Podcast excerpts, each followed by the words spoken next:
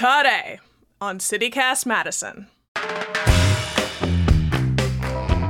Don't call us a flyover state. We're a flyway state. Wisconsin's a destination for loads of migratory birds. And every blue moon, a rare bird finds a welcoming habitat in our marshy lands. That's what happened with the recent sighting of the roseate spoonbill, which used to frequent the state almost 200 years ago and returned last month with great fanfare. So we had to talk to our favorite birder, Dexter Patterson, aka the Wisco Birder, and co founder of the BIPOC Birding Club of Wisconsin. It's Monday, August 28th. I'm Bianca Martin, and here's what Madison's talking about.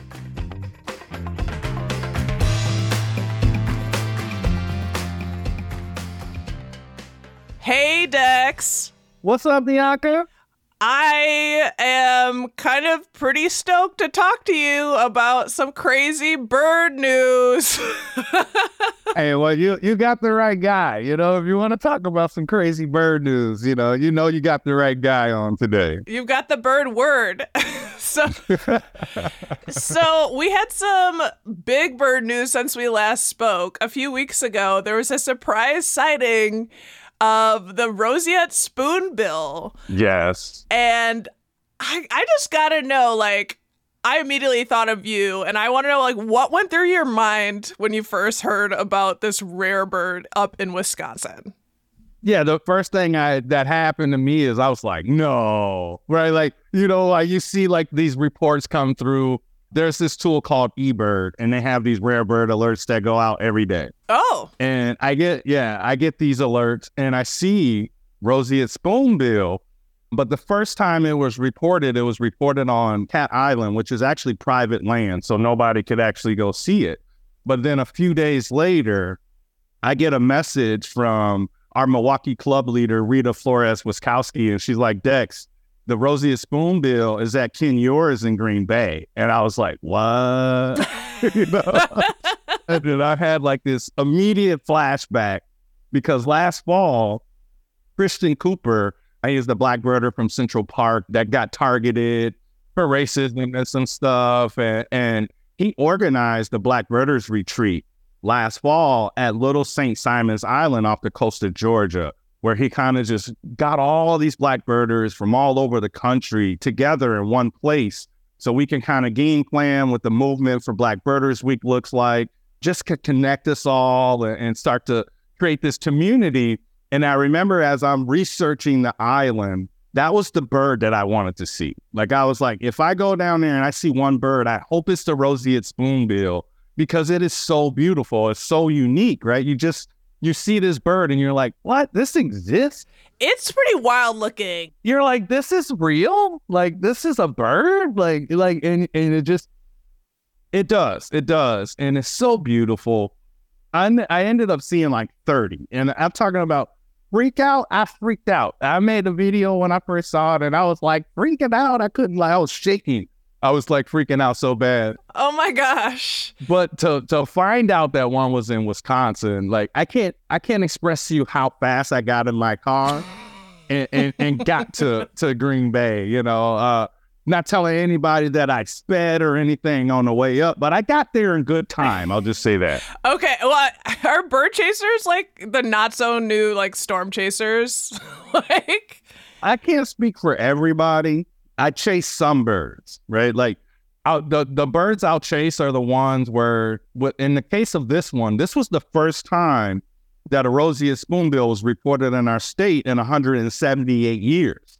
So these are opportunities where I'm like, okay, I may never see another roseate spoonbill in my lifetime in the state of Wisconsin. That's a bird I'm gonna chase, right? Like yeah. that's a bird I'm gonna chase. What was it doing here? Anomalies happen. Like these vagrant birds pop up in places every once in a blue moon. And it just happens, right? Like it could be a storm that knocks them off track. It, um, a lot of time they're juvenile birds, so they're still trying to figure some things out, and maybe they got lost along the way, and then got lost even more, right? So, what I would tell people is don't freak out because this is not a pattern. Mm. You know, now now if I seen a pattern, and next year we see some more, and next year we see some more, and next year, right, then I'm going to start saying, okay, something is happening to their normal habitat that's pushing them this far north. Now we have a problem. Right. But if you look back into the history of the state of Wisconsin, when I talk about 178 years ago, even before that, there was documentation that these birds lived in our state. So th- this is kind of weird to the to the part of like what made them leave, and somehow this one returned. And honestly, there was I think about a week or so ago, another one popped up in Jefferson County, which made it number two. So we've had two roseate spoonbills in the state of Wisconsin over the last. Oh, I didn't even hear about the second one. Oh yeah, so you're getting the inside oh, scoop. You're getting the inside right. scoop from from your Birdman. well, it's wild because looking at it, it's it's pink. It's this beautiful. It's got this pink on it. I'm just thinking, it reminds me of a flamingo or something. But it sounds like also this this roseate spoonbill up, up in the Green Bay area. It found some really like welcoming habitat. Yeah, so they are very social birds, right? So when you see them, they're typically in large groups, but they they always hang out with like heron species, like great egrets, great blue herons. So anytime they come up and they see those type of birds, they're like, "Hey, those my people." Oh. That's my crew. yeah, we have tons of of great egrets up here. We have tons of great blue herons. So that when they see these wetland habitats, when they see these other birds that they're used to hanging out with in the Florida area, they're like, okay, I can do this, right? Like, like, so it's not like there's not food for them. It's not like the habitat doesn't exist for them. It's summertime. They're to do great, right? They're to do fine. But eventually, right, that weather's to change on them. And, and we're hoping that these birds that, that aren't here on a regular basis understand, hey, you got to get up out of here in the next month or so before the weather takes a really bad turn for you. Um, mm-hmm. Um, and, and they have issues that they got to deal with beyond just regular survival. Yeah. So that's interesting. So if we see like this continuing to be become a pattern, then we're you know we'll start asking questions. But right now it's just like a fun rare bird sighting. Yeah, yeah. I tell people just enjoy it. You know, try to be respectful. You know, you're not going to harm the bird by walking near it, but what you may do is flush it and scare it away. And you got people from all over the state driving to see this bird. And, and I will always say, I would hate to be that person right? That scares it away so nobody else can see it. So what I would tell people is just, you know, respect the bird, also respect your fellow bird nerds and and give that bird some space so it can stay comfortable and you're not scaring it off for the next person to enjoy. That's fair. Well, so it's I wanted to ask about like what are some of Wisconsin's other like rarest bird species, you know, play you know, birds that folks can stake their pie in the sky s- sightings on. Maybe starting closer to us um, and then farther away. Yeah, it's pretty wild. So we had the roseate spoonbill, but we also had some other Florida birds up here this summer. We had uh, the swallow-tailed kite, which is an incredible, incredible. Just they're this large white bird with a black tail and wingtips, and they have this distinct forked tail. How big are they?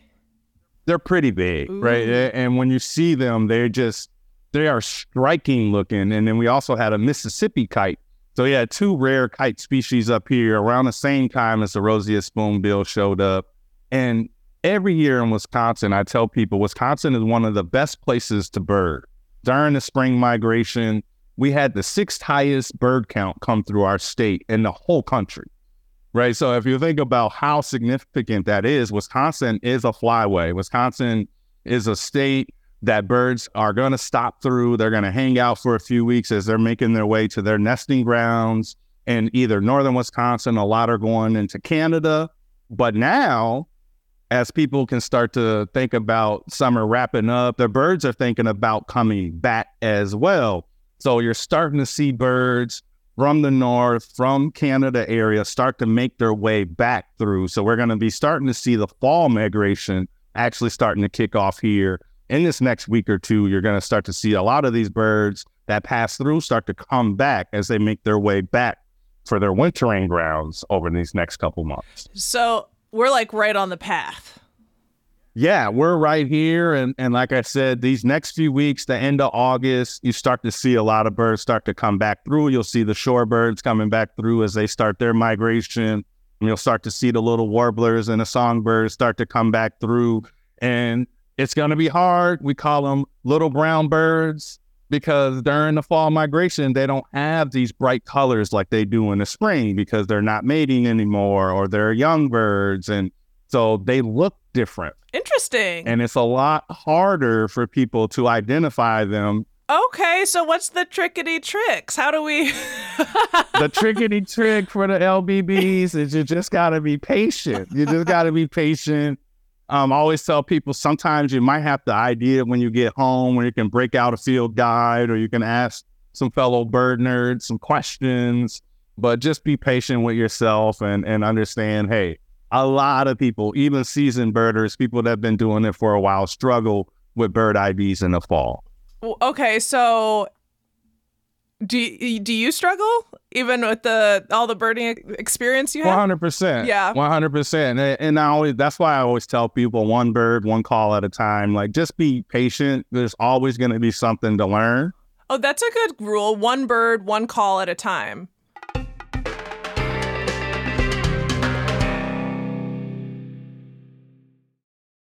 Some of us out here, I'm not talking about myself because I am a fall queen. I am a fall queen. But a lot of people are telling me they don't want fall to, to start yet and they still want to live in these summer moments. I've been watching your, you know, your Instagram, you know, all the time, seeing you've been out and about this summer. And I want to know like some of this highlights um, from your adventures over, you know, recently, what birds you've seen around here.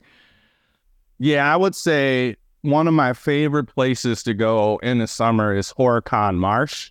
It's not too far away. It's in Dodge County. So I tell people it's well worth the drive. But Horicon Marsh is the largest freshwater cattail marsh in America.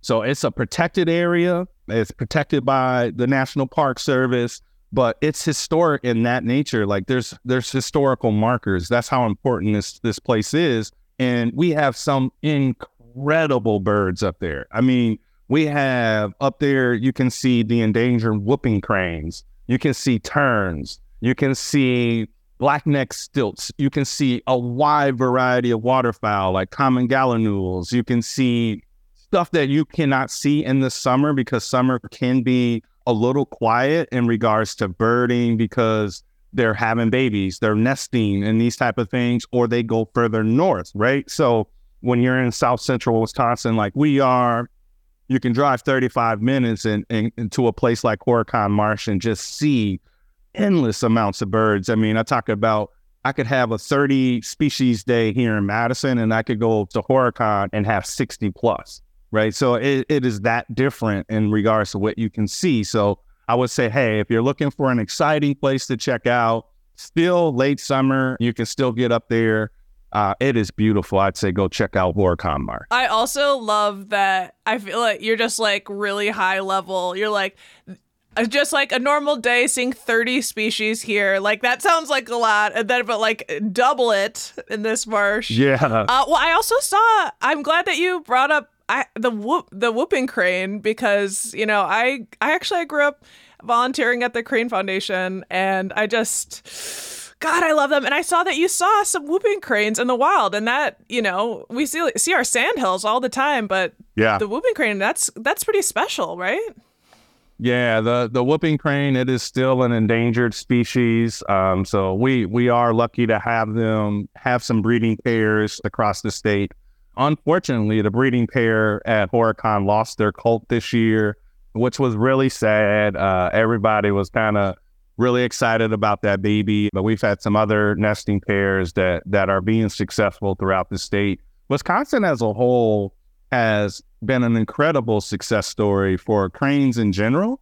I love that you brought up the Inter- International Crane Foundation and, and the folks over at Saving Cranes, what they're doing is absolutely incredible. So definitely want to give them a shout out. You can go there and see all the cranes of the world in one place, and that is mind blowing too to, to see all those crane species. But at one point, Bianca, the sandhill crane was endangered, and we almost lost them because people were over hunting them, and you know they were they're called the sirloin of the sky by hunters and and people like that. And ew, Sorry if you, someone calls them that. I've, I've never heard of that. Yeah, they overhunted them so bad that at one point, um, Aldo Leopold, major, major conservationist back in the day, he he wrote about it and his land ethic and talked about basically just saying we don't deserve these cranes. Uh, the way that we wiped them out, uh, but Wisconsin brought them back, and now we have a very, very healthy crane population last fall was pretty remarkable. In November,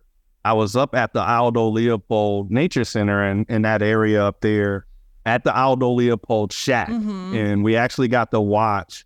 It was over 15,000 sandhill cranes come in and roost at night. Talk about a sight, just seeing all these majestic birds flying in by the hundreds and hundreds and thousands. Like it was just like, what is happening here? There were whooping cranes mixed in, but yeah, over 15,000 of them coming in um, the roost at night. And it was just mind blowing to see. Oh my goodness. I also feel embarrassed right now because I don't know what roost means. That just means they're coming in, they roost together, like in groups. That just means they're going to come, gather, and go to sleep. Dexter, I love talking to you. Uh, I just want to say that you are incredible.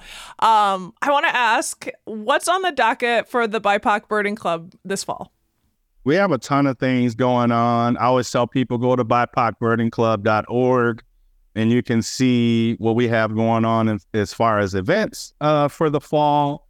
But we have in September, we have our Swift Night Out, which is one of our favorite events. We actually collab with the Feminist Bird Club of Madison, as well as Madison Audubon this year.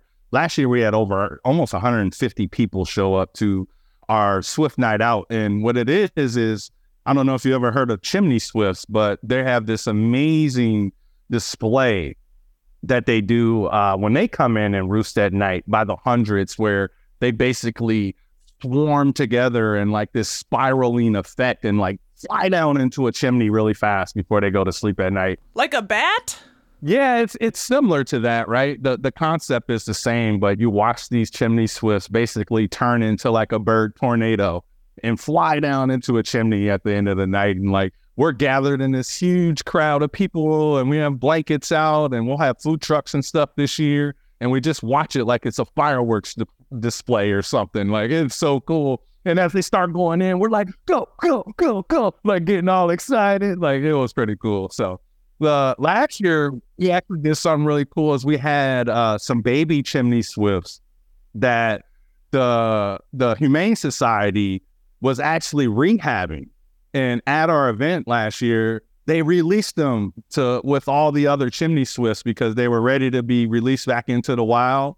So all of our people that showed up got to see these these uh, beautiful little birds up close and then see them released back into the wild. I just it was so heartwarming to kind of see that that effort come to fruition. What special things you guys are up to? My heart. Yep. That's September 15 right here in Madison. It's going to be really fun. But yeah, just check out bipocbirdingclub.org go to our events tab, sign up for our newsletter. That's a great way to stay in the know. But we always have at least one event in, in Madison and one event in Milwaukee every month, sometimes more, but at least those two. Yeah. Well, Dex, thank you for giving us the good bird word. You're welcome. That's Dexter Patterson, co founder of the BIPOC Birding Club of Wisconsin. You can follow along with his birding adventures on Instagram at Wisco Birder. High recommendation.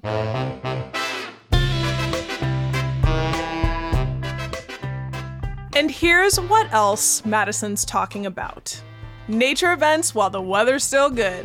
Out at the terrace this Thursday, August 31st, comedian Charlie Berens and author Dan Egan will host an expert panel shoreside on the state of our lakes and phosphorus the major culprit in those toxic blue green algae blooms. That'll also be live streamed if you can't make it to the Memorial Union. And the Madison Public Library has a new naturalist in residence, Quantice Winters. Her work centers on helping Black folks connect with nature and land based healing. If you want to learn more, you can take a walk with Quantice this Friday, September 1st, at Troy Community Gardens on the north side. We'll toss a link in our show notes for info on both of those events. That's all for today here on CityCast Madison. I'm Bianca Martin. If you enjoyed the show, why not share this episode with someone who gives a hoot about conservation? We'll be back tomorrow morning with more stories from around the city. Until then,